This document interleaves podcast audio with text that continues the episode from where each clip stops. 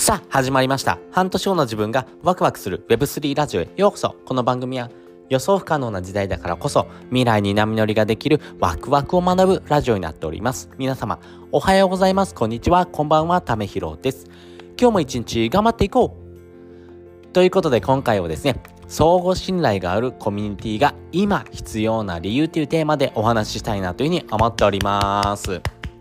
皆さんはですね、この相互信頼あるようなですね、コミュニティに属していますでしょうか？ね、やっぱりコロナによってですね、今までの働き方とか生き方がですね、ガラリと変わりましたよね。今までの働き方がですね、まあアップデートされましたんで、まあ個人個人がですね、えー、自分の好きなような生き方、そしてそういったものをですね、えー、自分で作ってですね、それを自分でですね、えー、乗りこなしていく、まあそういったところをですね、求められるような形になってきました。まあいわばですね、10人と色というふうなですね、生き方がですね、今の生き方にですね、えー、なっております。ただしですね、それによってですね、やっぱり個人個人の悩みとかですね、まあそういったですね、えー、出くわす課題ってものをですね、自分で乗り越えていけないといけない。要はですね、誰かがですね、その答えを持っているわけではないので、まあそういったものをですね、自分でですね、えー、課題をですね、解決していく。まあそういうふうなところがですね、必要不可欠になってます。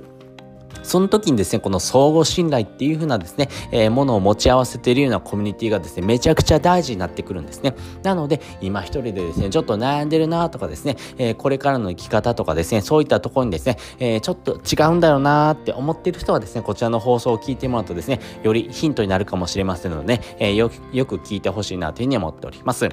皆さんはですね、え執着を持ってますでしょうか？ね、やっぱり執着ってですね、めちゃくちゃ大事ですよね。やっぱりですね、自分自身をですね、えー、高めていく自分の気持ちもそうですけども、何かをですね、えー、まあ、乗りこなしていくために、この執着ってものもですね、大事にはなるんですが、でもですね、一方でやっぱりこれからの時代はですね、この執着をですね、捨てる必要があるというところです。なぜならですね、他人と比較してですね、えー、優劣や妬みなどですね、えー、見てしまうとですね、自分の心がどんどんと疲弊してしまうからですね。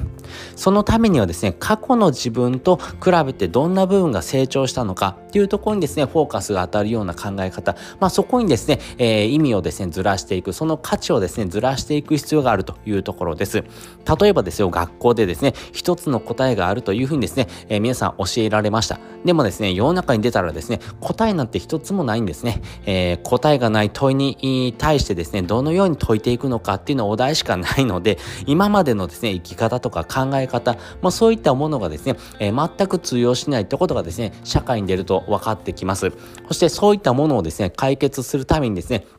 じゃあ自分が持ち合わせているもの、そして自分に足りないものは何かっていうのをですね、探し続けてですね、えー、自分で考えて行動していく、もうここしかないというところです。つまり99%の人はですね、まあ好きな時に好きなことができるイコールですね、自由だと勘違いしてるんですけども、本当の自由っていうのもですね、えー、この執着とかですね、欲望を捨てることですね。まあその時にですね、現れるようなネガティブな思考、まあこういったものを捨てるっていうのはなかなか難しいんですけども、そういうものをですね、感じた時時にですね、この違和感ですね、なんか違うなっていう違和感をですね、どう処理するのかっていうところもですね、えー、ポイントになってくると思います。その時に3つのポイントがあってですね、1つ目、このネガティブ思考をですね、まずは見つけましょうよ。まあ自分がですね、どういうふうなとこにですね、ネガティブな、えー、気持ちをですね、抱いてくるのかっていうところですね、まずは見つけていきましょうというところです。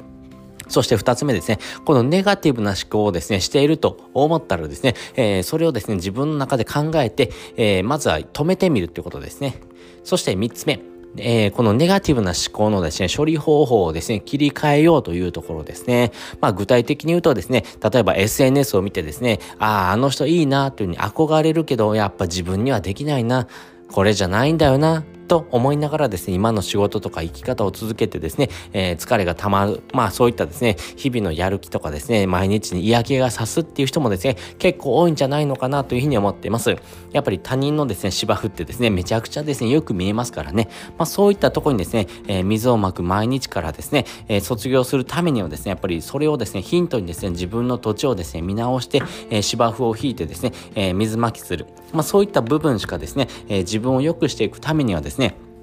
そういった行動するしかないんですね。まあ他人をですね、えー、恨んでもですね、えー、まあ何も変わらないというところです。まあ自分をですね、充実させること。それしかですね、自分自身をですね、えー、変える秘訣はないんですからね。なので大切な人とかですね、そういった人をですね、え、不快に思わせない。やっぱりいつだってですね、え、周囲のですね、他人を喜ばせることにですね、全力であれということがですね、めちゃくちゃ大事になっていきます。そんな中ですね、え、そういったですね、考えとか哲学を持った人がですね、集まる場所、それがですね、コミュニティであるというところです。やはりですね、自分自身のですね、えー、考え方とか哲学をですね、アップデートしていく。要は今の生き方にですね、合わせて自分自身をですね、アップデートしていく必要があるんですけれども、そういったですね、上昇志向とかですね、えー、自分自身のですね、人生をより良くしていきたいなって人がですね、集まるようなコミュニティがあればあるほどですね、これからめちゃくちゃ生きやすくなっていきます。コミュニティではですね、お互い一定のですね、利害関係にはあるもののですね、一定のルールがあってですね、それ以外には自由です。その時にですね、やるべきこと、相互信頼ってものをですね、持ってる人ほどですね、えー、いつだってですね、えー、周囲の人をですね、喜ばせることに全力でありますし、そういうふうなですね、時代のですね、流れですね、こういった時代の流れがですね、早くですね、えー、新しいですね、人がですね、新しい生活をするようになっていきます。そういったですね、新しい生活スタイルに合わせてですね、出てくる課題とかですね、それをソリューションするものは何なのかってことをですね、えー、探し続ける。まあそういう人がですね、集まってくる場所がですね、やっぱりコミュニティでありですね、結局そういった場所にですね、多くの人がですね、えー、一緒にですね、えー、まあ活動できるような仲間ですね、相互信頼があるような人とで一緒にですね、えー、活動していきたいっていうのはですね、えー、部族ですね、えー、トライブスって言うんですけれども、そういうふうなですね、部族をですね、えー、作っていく。まあそういうふうな部分がですね、これからですね、生きき方っていうところをですね、アップデートしていくときにめちゃくちゃ大事ですし、そういった、え、分野がですね、これからですね、え、どんどんと必要になってきます。なので、あなたの生き方をですね、より良くしていくためにはですね、やっぱりこの相互信頼があるコミュニティにですね、属してるか属してないかっていうのはですね、え、これから5年、10年かけてですね、その違いがですね、明確に現れてくる。そういったですね、コミュニティにですね、属してる人とですね、属してない人ではですね、大きくですね、生き方が分断されてくるよっていうところになっていきますんで、まあね、これからの生き方をですね、見直したいなっていう人はですね、そういったですね、コミュニティにですね、属してほしいなというふうに思っております。ということで今回はですね、相互信頼があるコミュニティがなぜ今必要なのかっていう理由をですね、お話しさせていただきました。そして本日の汗で聞きたいです。本日の汗で聞きたいですね。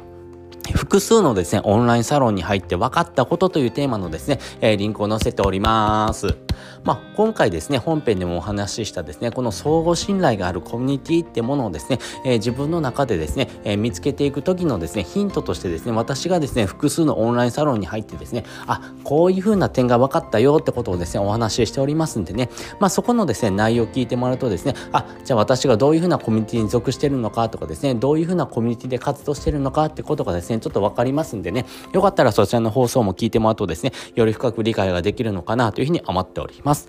ということで、本日もですね、お聴きいただきましてありがとうございました。また次回もですね、よかったら聞いてみてください。それじゃ、またね。